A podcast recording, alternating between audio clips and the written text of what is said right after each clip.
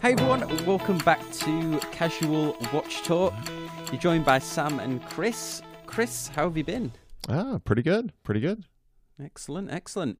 Well, we had an interesting uh, live stream last night, and it spurned a topic idea for this. And also, I had an interesting conversation with a work colleague. So, big shout out to uh, Jeff. Uh, Jeff gave me the idea for this podcast. But before we dive into that, although I've probably put it in the title to be fair, do you want to do a, a wristwatch check or a watch obsession this week? Uh, why don't we Kris? do? Why don't we do? Uh, we're probably both wearing our standard issue, right? You got your uh, Yes. Seiko on. Okay. I'm wearing Uh, my the Seiko Speed Timer. I put it on the stock bracelet. I joked last night that it's it's not great, and I'm still sticking with that. I had my uh, Bell and Ross GMT. I had a meeting yesterday that uh, I had three people confuse when uh, zero UTC was, and so I was like Johnny on the spot to be like that would be five o'clock. Uh, so uh, instead of that, let's do uh, Watch Obsession. What do you uh, What do you got? Well, we did a live stream all about watch obsessions last night. It was really fun. Like, uh, check it out on the um on YouTube, guys. But I think that I will go with. I'm still saving for that Rolex, and I've probably bored people to death with my mint green Oh, Datejust right. that I'm waiting Yes, for. We're Still waiting yes, for it. still waiting for it. Right? Still waiting for it. So I'll go with that new Seiko 5, the GMT. I called it I called it the Seiko SKX GMT, but I, I got corrected. So the oh, Seiko oh right, 5 GMT. what are they calling it? They're calling it the the Seiko the five the five 5KX, yeah. KX. Right. Okay. Yes. I always, you know, I'm always ready for the clever Seiko names for stuff. So yeah, I, I want to. It it looks awesome. I want to really like it. Maybe it will renew my love for mid-range Seiko mechanicals. Probably not, but we'll, we'll see how we Yeah. get on. I, uh, you know, I have, I have, I am of two minds. Uh, and I'll, and I'll rip the band-aid off first. Uh, the the listed spec for that movement is like negative 40 plus 20 or something like Uh, that. I don't It's know so why they do it. I, I know, I know, I know. But it's cool. It's fine. As long as it's not in as long as they're not putting it out in three thousand dollar watches, I'm totally fine with that. Uh and then my second part of that is I went and tried to find if um uh Seiko Time Instruments is going to release that uh for sale. Like can can the modding community get it without having to buy a 5KX cuz I'll just do that, I swear to you. I mean, like a t- the TMI. You mean? T- Uh, yeah, one? yeah, yeah, yeah. The so the NH35 versus the four four R 35, right? It's the it's a slightly different naming convention, but it's but it's basically the same movement, and it's just provided by. So you know, so the NH35 super popular modern movement, uh, hand winding, hacking. Everyone who has you know uh, a 7S26 that that doesn't hack and wants to you know upgrade it without without buying a Seiko Turtle back in the day. Uh, you could you could get the actual movement was about 40 50 dollars Yeah. available. Um, so yeah, if they were to make that movement uh, available for less than a hundred bucks, boy, would that go into everything, and that that actually delves perfectly into my watch obsession. I don't think I knew that. Is that what TMI stands for? Seiko Timing Instrument. time module instrument, aka Seiko Instruments, labels the NH calibers as part of their their basic mechanical. So it's yeah, it's the Seiko sort of you know house that movement house that that uh, third party builds it Yeah, like for other for other watches. Yeah, for other watches. You know, so the this is again. So if you're you're getting a uh, microbrand watch, you're going to get you know this is an optional movement for an inexpensive automatic microbrand watch in the you know hundred to three hundred dollar range. NH35 sort of standard here. Awesome. So uh so my watch obsession is I was looking at this the possibility of getting one of these GMT movements and I was like I think a Seiko mod that reminds me of the Seiko Spacewalk. I don't know if you guys are familiar with that. I posted it up in the Discord group. One, it's a it's a Seiko that's been to space. This is the spring drive one, isn't it? This is Right. Uh, it's got Right. spring drive movement in it, and for a long time, it was the cheapest way to get into a spring drive because I think not a lot of people knew about this watch.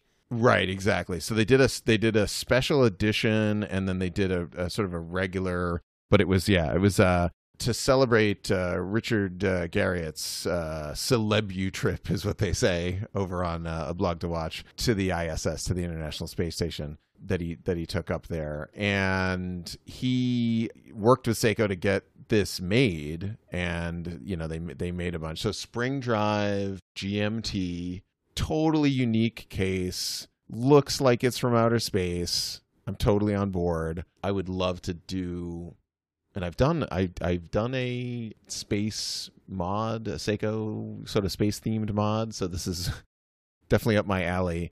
The reference for this is the SPS 005JC, but it's uh, colloquially named the Seiko Spacewalk. And it's a cool looking watch that's been to space and like you said, spring drive movement. It's got a it's got uh, a chronograph, some chronograph counter. Pretty cool. So I'd love to do like a th- uh, you know a four hand uh, GMT's type. You know maybe find a dial that's real similar to this. Um, and that blue GMT hand is kind of cool. Wouldn't this be harder because it's essentially a chronograph but in a bullhead configuration? Yeah, so I mean, it wouldn't be. I wouldn't. I couldn't pull off the chronograph. So yeah. it'd have to be sort of a homage to that. But I think I could find a, a sort of a blank dial feels I feel like I could find a dial that was similar. I know there's like a case that's uh that's kind of cool like this. So I don't know, be a fun challenge. So I was just thinking about that was my watch obsession.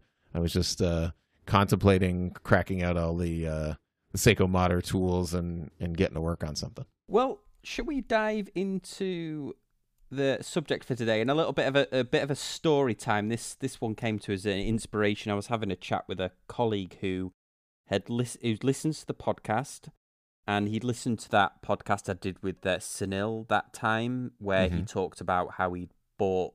I think I titled it something like "How You Build an Iconic Watch Collection." What you learn from building an iconic watch mm-hmm. collection and then selling them all. Mm-hmm. Fascinating, mm-hmm. and it, it it that podcast more than any others I think has resonated with a lot of people that perhaps are, are, really into watches, but also people that aren't into watches to hear a very frank opinion on a lot of these major brands that mm. uh, Sunil had. And during our uh, conversations, a big shout out to Jeff if you're listening. We we have a an internal work chat, and uh, in our conversations back and forth, I was explaining to him about brands and what the main brands are and ones that you buy for investment you buy with right. your head and ones you buy with your heart and it suddenly occurred to me that it would be interesting to do a podcast based on through as we've been through our watch journey on for me it's been the last eight or nine years mm-hmm. we should talk about brands perhaps that what we thought about them being non-watch people or being non-watch right. collectors and then now what we think about them after right. knowing after learning about them, learning about their histories and their technologies yeah. and things like that. Yeah. So yeah. I thought that might make for an interesting conversation. Yeah. I think that we try to stay in a in a price point. I mean, I you know, we're not we're not we're not talking about Pateks and APs and uh, often on this on this show and and I think it's because our audience is uh is not independently, unbelievably, incredibly wealthy. I mean, maybe you are. Congratulations. Uh, but you know, I think I think we kind of stick to a more of more of the value brands and sort of discovering those. And so uh, let's uh, yeah, let's let's sort of dig in. Well, yeah, let's uh, maybe go from we'll go from the the affordable end right up to, and as Kris okay. says, we're we're we're talking we'll probably go as high as Rolex, and then we yeah, won't, yeah, we won't go any yeah, higher like, than that. Yeah, yeah, like a, uh, yeah, we can appreciate Vacheron. You know, we can appreciate you know that stuff. I could see affording a JLC or or, or a Rolex or, or something in that in that level, but uh, but yeah, let's okay. Let's start out. Uh, start out at the the uh, the beginning then i guess let's start off with the three probably big names in the in the value section so we'll start off with with Casio, and then we'll go to Citizen, and then we'll go to Seiko. Well, let's start off with Casio. what did you think of Casio before you were into watches, and has your opinion changed on Casio? I suppose we could lump G Shock into that as well if you want. I know, right? Yeah, yeah, I, yeah. So G Shock, Casio, that was my very first foray into watches as a as a kid.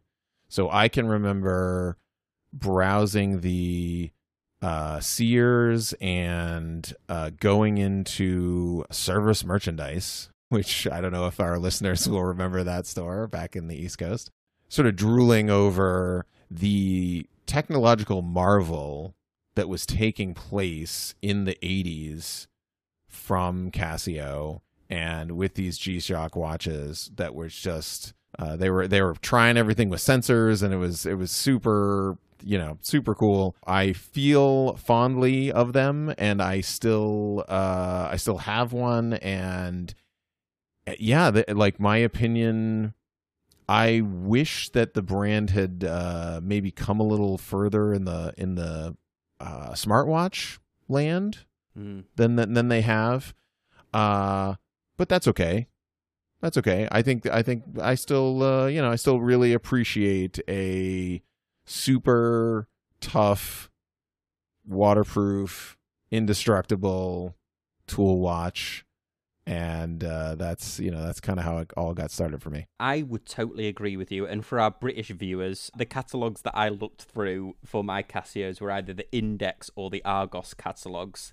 and I, like you, was we lived. I feel like we lived through the heyday of Casio, the 80s and 90s, where they were technological marvels, weren't Yeah. they? Where they bought the calculator watch out, that TV remote control watch that I had when I was. 10 or 11 and I thought I was king of the world. I I had daydreams in class of controlling cars and switching Right. the TV, the teacher's TV off and or and controlling things from my watch. I mean, these were absolutely Casio was absolutely incredible at all sorts of technology. I also had we should throw Timex in there as well. They had some Mhm, good mhm. watches around that time, but you're right. Casio was incredible. It was that LCD, that digital craze of that time. Mhm. It, it defined that entire generation. And, and you, you're right. They, I think what they did with the smartwatch is they tried to create a rugged smartwatch. They were a too late to the game, and Yeah. b the design was all over the place. right But I like the way that they've settled down now. They've done basically, I think of it as they've done, well, we tried the tablet, it didn't work, but we're happy at being the Kindle level. right And, you know, right the yeah, Kindle is yeah. highly functional. Yeah. It's perfect for reading books. It's it's Yeah. it is what it is.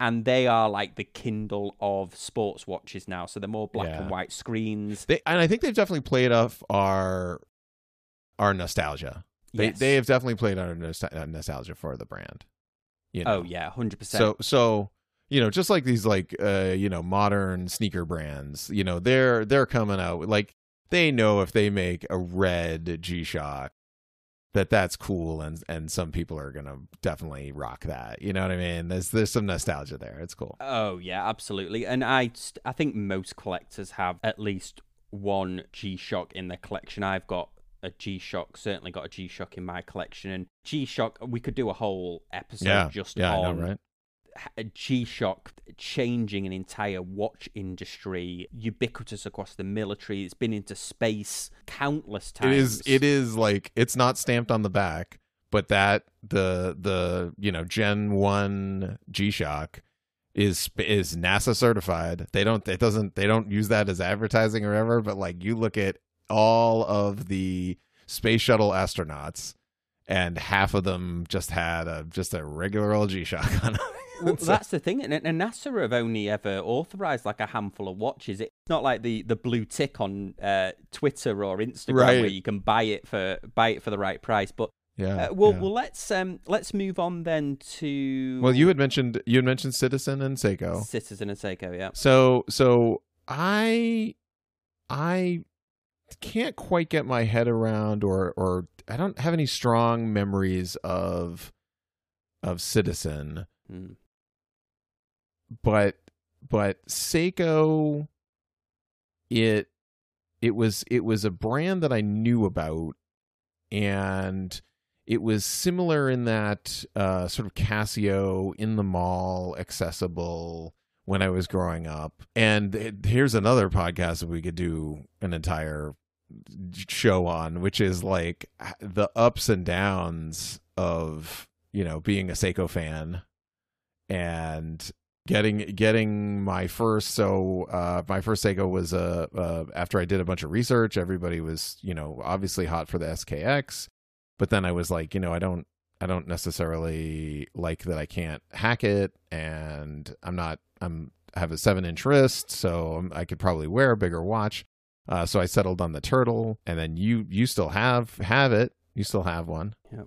it uh you know and then i and then i got in i was and then i was modding them and then you know we got uh you know basically i would say it was like my gateway gateway to this uh amazing fun hobby um so i can't say enough about you know so seiko definitely like it's totally you know there's one in the collection there will probably always be one in the collection and it goes all the way back Yeah, I agree. So Citizen, honestly, Citizen and Seiko, I wouldn't have really given a, a second look to before I was watch collecting. I before I was the believe it or not, the watch I had before I bought my Omega Seamaster was sorry, my Omega Speedmaster was I wore a CWC military uh, British military watch for a while before that, and then before that, it, I wore a Diesel of Diesel jeans fame. I wore a Mm. fashion watch for Yeah, a long, long time, and I would never have given Seiko or Citizen a second look. And mm-hmm. to be honest, when I first started getting interested in YouTube and I was watching TGVs, I was surprised that he was talking about Seiko. I'm like, oh, why would you talk about? You have this idea that when you're tuning into uh, watch YouTube content, it's all going to be like the high end stuff, and Right. then you tune into TGV talking about Seiko, and then you, s- I suddenly started looking into them, and I would say 100% my my I know I give Seiko some stick, but I, I've Right. completely changed in the positive direction towards, towards Seiko. And I'd say even more to Citizen because I associated Citizen with sort of those three-hand address watches that you would. yeah They used to do like a gold one that you'd see a lot of people wear. So I never Mhm. gave it a second look, and I think probably I, I've gone. I've got two Seikos now. Huge fan of Citizen. I love what they're doing with their high precision quartz. Yeah. I mentioned it on the show. So I would say that those brands that I considered, I guess, value brands or Mhm. the the the everyman's brand that why would you want to collect a watch that you can buy in a department store or something Mhm. like that it, it to really appreciating the technology and the design that goes into them and and really a, a sea change for me one citizen a Seiko. let's move a little bit more up the chain because there's we're not going to cover all brands here because honestly there's a lot of brands i didn't know about at Mhm. all before i started yeah but let's go next into brands that I that we definitely knew about before we were going into watch collecting. So I'm gonna this next tier I'm gonna go with with Tag. I'm gonna go with Oris. Yeah, for me, I'd I'd also mention uh, for me it'd be uh, Longines. Okay, Longines, yeah, yeah, yeah, absolutely. yeah. I wasn't uh, Longines didn't factor for me, but what would you say about Oris? Well, I'll start with Oris actually, Okay, and then I'll yeah. go to you. I knew Oris from gentleman called Martin. Uh, shout out to Martin if he's listening. I don't think he will be, but he was my first uh, boss. I worked for an Apple reseller. And I was tech support, and then I moved into their retail store, and then I was in sales. And he was great, just a, such a good sales manager. He, he bought an Oris, and I Okay. knew nothing about them till he bought it. And I associated Oris with with the watch that he had, and he was like, Mm-hmm. I think it was quite a new newish. Well, it wasn't. It wasn't a new. It was new to me the the Mhm. brand, and I I considered them a sort of a mid range luxury tool watch. But during, I've certainly, although I've never added an Oris to the collection, I certainly appreciate them pioneering work with Sellita, some of the Mhm. designs that they've done. But I'm, ne- I'm yet to add one to my collection. But what was did did you know Oris before you started? they were doing some motorsports advertising. I think it was either a rally car or F1 back in the day. And so I I recognized that they were a watch brand and I for me Oris sort of changed. I wanted to really like them, Hmm. but their integrated bracelet stuff is real hard. And I think they know that. And but they've got some other stuff. And and to your sort of your point, I don't I, you know, I'm not. I'm. I wouldn't. Uh, something might might come along in that. I don't. I don't have any. Uh, you know, I don't. I don't feel uh, sort of strongly one way or the other with with them. Other other than I would have. You know, some some of their stuff with with the integrated bracelet is is hard to do. Their brand, uh, they've done some motorsports advertising, um, and then uh, you know, come to find out, they're they are. Uh, the more I learned about them, I mean, they almost rebooted themselves in the last couple years as like a, a big micro brand. You know, they they were showing up at some of these like smaller shows. Yeah and uh, sort of reintroducing the brand to enthusiasts, and that's great. And that's great. But I've been in that airstream. They they they go to local watch stores and stuff yeah. like that. They're definitely putting a lot. Would you say that was grassroots? Wouldn't you? They'd sort of yeah, yeah. grassroots. Yeah, yeah. And then um, for Longines, and another you know another Macy's uh, brand that that I was aware of, and you know I've uh, I I mentioned this on the on the show. I I was unaware that uh, mechanical automatic watches existed until you know many you know a few years ago. So their their catalog uh, has been you know they've got a bunch of a bunch of things uh, that that have really sort of opened up. That's super interesting to me. And I would and I'm sort of surprised that I don't that I don't have one. Like they're their what's it their their chronograph, their big eye chronograph. They've got some stuff that's right in my wheelhouse, some stuff that's right up my alley. Yeah, they're doing they're doing some great work. I, I won't mention Longines because honestly, I, I, I didn't know who they were. Yeah, before I started watching Collecting. Wow. So the next one is Tag. Yes. Tag Heuer. And yes. boy, this before I started watch collecting, when I was a kid, late eighties, Tag was everything to us. Mm. We thought this was the premium. When you made it, you mm-hmm. made it by buying a tag. Mm. And I remember even somebody at uh, school, I won't say his second name, but Mike, he had a fake tag and he was Bella the Ball. He he was this was a funny. and I actually but it, it stopped working and I bought it off I bought this unworking tag and I still thought it was cool even though it wasn't working. I mean even this that, was right this was the premium. You could even imagine yourself owning one because I think there was one that was like seven hundred and fifty pounds at the time, which was that mm-hmm. plastic, brightly coloured one. But when I was a kid and I imagined I'd made it, I imagined that I would own a tag. Mm-hmm. And then I think this is the one where I changed my opinion the most on because as I got more into watch collecting and realized the Tag was very much a mid-range luxury piece, and then as mm-hmm. I got more into the Heuer brand and learning mm. about all of the work that they did and these partnerships they did with Breitling, and then mm-hmm. realizing that that Tag was the car parts, the technologies, right. the avant-garde or, or mm-hmm. something. They started using Steve McQueen's image a lot, and and, right. and that didn't sit well with me. It, it mm-hmm. seemed like it was stolen history, even though right. they obviously yeah, yeah. owned borrowed, all of Heuer, yeah. borrowed history, yeah, borrowed history.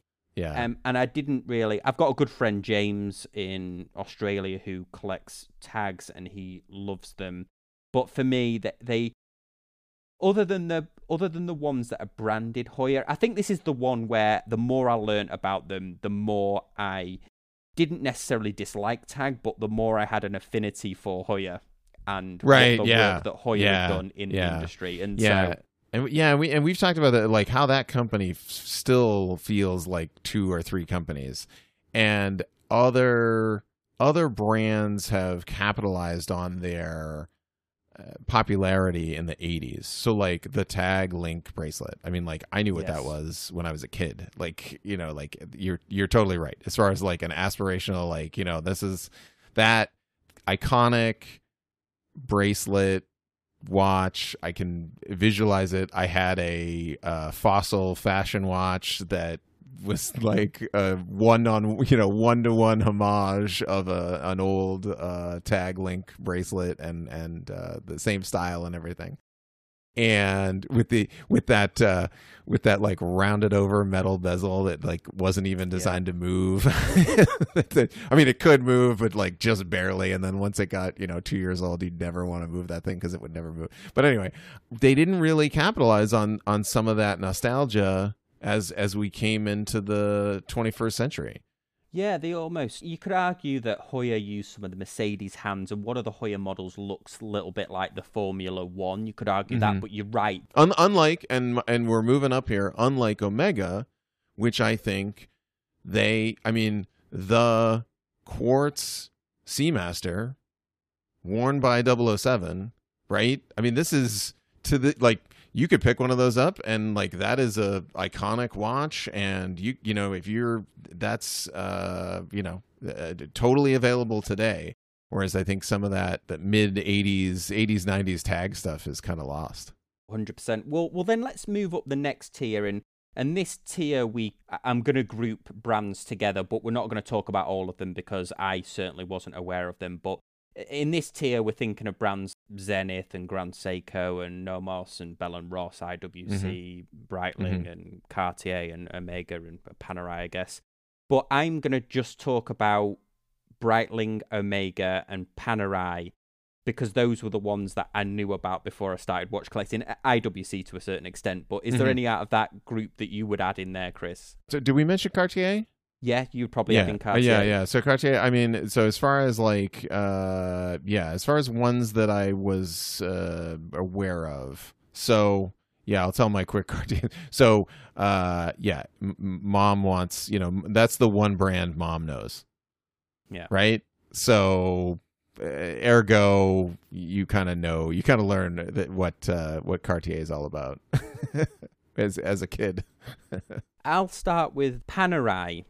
I knew about Panerai, and I think this is what saved the company. I think I found out about it when the company was saved, and there's this rumor Right. that Sylvester Stallone saved the company, and he he's even actually said this in an interview that, or at least hinted it that he did. And I remember the Panerais from the Sylvester Stallone films, Right. And uh, they were they just for me they were the action watch. Right. And then as I as I got more into them and, and learning about them, and I, I would say my my opinion of them is I like the design, and I would like to own a Panerai one day. I know that they've had a bit of trouble back and forth. Apparently, the fakes are so good now that they're Mm. almost indistinguishable unless you Yeah. really know what you're doing.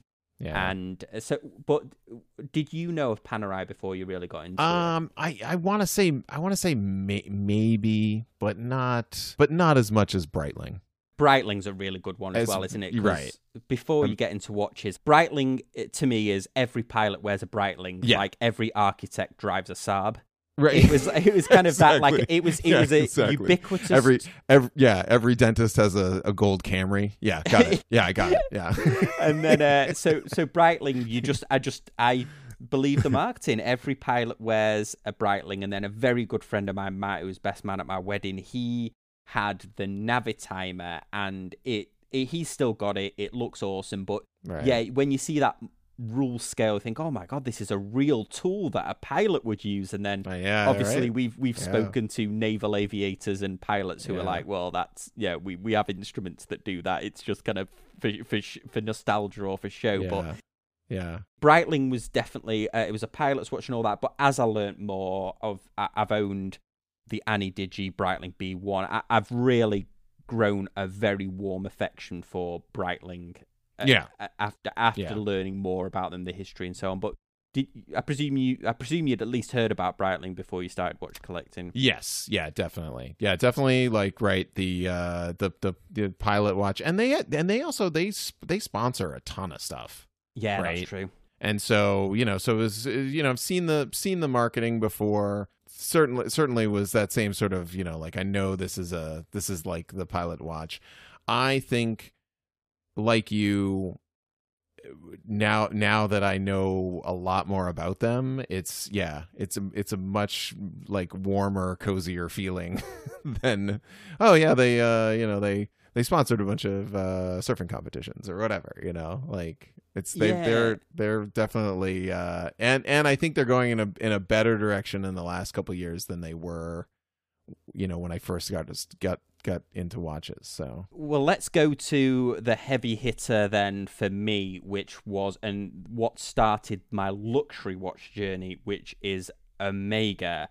and I, of course, knew Omega through the uh, the Brosnan era James Bond films. So as Mm-hmm. I was sort of, I loved James Bond as a kid, but as I was sort of coming of age, Brosnan was the Bond for me. Even Mm-hmm. though, unfortunately, a lot of those films don't stand the test of time. Although Well, GoldenEye is the best. Go- GoldenEye Yeah, for me yeah. is the best okay. of the older James Bond films. I would say Daniel Craig's knocked out some amazing ones, but Yeah, the ones like Tomorrow Never Dies and uh, Die Another Day, they don't Right, really. they- Yeah. You know, no, no, CGI 's a uh, no Roger Moore. No, not not holding uh, up. no, I like. I mean, he he did a lot for Seiko, didn't he? He did, But yeah, yeah. yeah, the um, but the one for me had to be the Omega.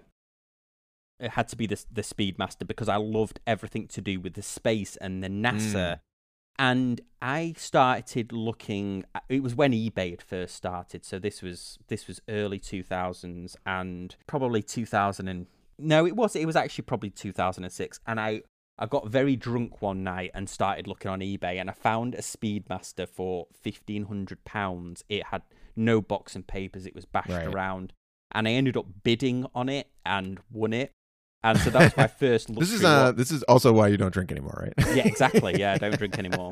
But um, yeah, this was uh, this was my first luxury watch, and for ten years I was as happy as anybody with my one watch collection. Knew nothing Right. about it- it- completely ignorant about it. It's completely ignorant. Yeah. L- Like you, when it turned up, I was surprised it was mechanical. Although I had right. I had a vintage I had had a vintage watch my granddad gave me that was mechanical, but. Mm. yeah, and obviously, uh, again, Omega, as you learn more about them, as you learn more about the coaxial technologies and the other Mhm. technologies that they've done, you, you can't help but grow a real affinity for them. Uh, so Yeah. my, my love's probably a lot stronger than. Yeah. Yeah. And I uh you know, I didn't know I I recognized Bell and Ross before I got into watches, but I I can't for the life of me remember wh- where or how or sort of how that stuck and I and I was and then I checked out their catalog and then I it it falls into my, you know, watch aesthetic uh and what i you know what i want to do. And then the more that i learned about them the more uh the the the more i was enamored with the brand and like appreciate the brand because they're they're not trying to be somebody they're not. They're a, technically a newer watch brand in all of this than a lot of these companies. Um, so there really isn't. I mean, they started when I was in high school, so there was no, there's no way that I would have known about them, uh, you know, back then. But uh, it's uh, it's it's interesting, interesting journey uh, to to sort of learn all their history. Oh, and the square watch, uh, you definitely so iconic a look, Yeah. isn't it? That that it's Yeah. unmistakable that it's Bell and Ross. I think probably I knew about them before I was properly into watches. Let's go next up the list, and for this, there's a, there's a ton in this category, but there's only two that I'm going to talk about because there's only two that I really knew. But we're talking about Blancpain, Jaeger Culture, and Ulysse Nardin, and Chopard, and Glashütte, Mhm. and Franck Muller. But the only ones I know about in this higher tier is Hublot and Rolex. Mm. I only knew about Hublot because at that time, 2000, early 2000s, they sponsored Manchester United. So Oh, all of the players were given Hublot watches. And Right. they did have this provenance, although I never liked the look of any of them. They certainly had this prestige about them. I remember them having an air of prestige about them. And I think probably maybe Richard Mills captured that footballers footballers Mhm. kind of eye now but hmm i'm still indifferent about them so i can't say that my opinions changed. A lot of people there's there's definitely has its collectors and a lot of people really dislike the brand. I think for me what the the most interesting take on Hublot that I've heard is from Adrian at Bark and Jack, where he reviewed a Hublot, and he said a really interesting thing which I'd never thought about before, and maybe you could apply it to other brands. But he said that a lot of watches have functions and features, but a feature of Hublot is that it's expensive. It's it's one of the specs that Right. it is expensive, and people buy it because it is Yeah. expensive and Yep. it's a is a display of wealth. But Yeah, yeah. w- did uh, did you know about Hublot before? I I I really I can't say that I yeah I can't say that I did uh I not not particularly and then yeah Ro- Rolex is an easy one for sure Probably I'll tackle Rolex first. I, I doubt there's many people on this planet that ha- that certainly live in a consumer society Yeah. Haven't heard about Rolex. Rolex is worldwide. The crown is is very well known, mm-hmm. and you, you when when you're younger, you know it for well, you know it for two things. You know it for just the incredible amount of fakes that that, that there is yeah right yeah and you also know it as being a brand that is un- unobtainable that it- it's only for you think of it as being only for rich people mm-hmm. and then you also think about Rolex as being the most the top of the you think of it as being top Right. of the hill yep this Yep. is what a luxury a watch is and it doesn't get better than this and i think Yep. a lot of people think that and as you get more into watching you're like wow they're actually a really high quality tool watch they are Right. not ho- Right. Horology they are not pioneering in movement technologies they are experts at creating uh, for many years the almost the ultimate tool watch in terms Mm-hmm. of the, the movements and everything and then i think one of the other things that changed for me is when i started off watch collecting i was like i will never i'll never be a collector that can afford a rolex and Mhm. therefore i don't like it because it's expensive and then Right. as you get more into watches and learn more about rolex I've changed my opinion to now where I really would like to own one based on what I know about the movement technology, what I know about the history, and what I know about them keeping their value, which Yeah. is something that, yes, they're expensive, but that isn't money that's that's ever you're never going to lose money on it and right right also Yeah. also you realize that even though the designs are simple of the Mhm. watch they're they're so well executed hence the reason probably It- why multiple brands copy them Yeah, it it is so because for me for me definitely intrinsically tied. Their brand building is absolutely amazing to this day. Just amazing. I mean, just amazing. And so I knew them from motorsports. I knew them from you know various various you know championships and things where you know the winner gets a Rolex. That was a, that was totally a thing. I think they are intrinsically tied to that financial district show of of success and they have they have catapulted themselves off of that. So the you know the you retire and get a gold rolex right? Is that's how i think of them. That's how i used to think of them as in the sort of in the beginning. It reminds me of a saying no one was ever fired for buying ibm and I, I, I kind of I think this is uh this is that you know you're not you're not going to go wrong getting a Rolex right? You're not gonna. It's not gonna lose money. It's not gonna be a bad watch. It's gonna be a great watch. It's it's one of those levels of you are definitely paying more for the crown. You're paying more for Big Blue. You know, if you're buy if you're and and the same with all great brands. Like you buy Michelin tires, okay? You, Michelin tires are automatically seventy dollars more than every other tire, but you're paying for the brand. They're an you know you're getting an but you're going to get an amazing product. and an excellent restaurant recommendation that's right. There are other brands and products that that could certainly give you the same amount of uh, of watch for less money, but you don't. But you don't get. And and early when I was first starting out in this, I I was sort of. I sort of mad about this, you know, like I'd almost like hold, I'd hold this against Rolex. I'd be like, oh, well, you're just the brand that you know people buy because everybody knows you what you are, and and you know you're gonna and it's and it's gonna stay in value, and eh, you know like maybe that's not for me, like commercialism, like I, I'm Yeah, gonna yeah. reject your commercialism and and do my own thing. But but but now eh, being in in it for for this long, I I have a different take, which is your your that your your purchase price includes the prestigious brand, the money that that goes along with it, the fact that that you can list it and it will not lose value, and that everyone everywhere will know what it is. You make a really interesting point there, don't you? You almost uh, become quite anti the brand, but as you learn more about Rolex, and the, the other thing as well is a lot of people know Rolex because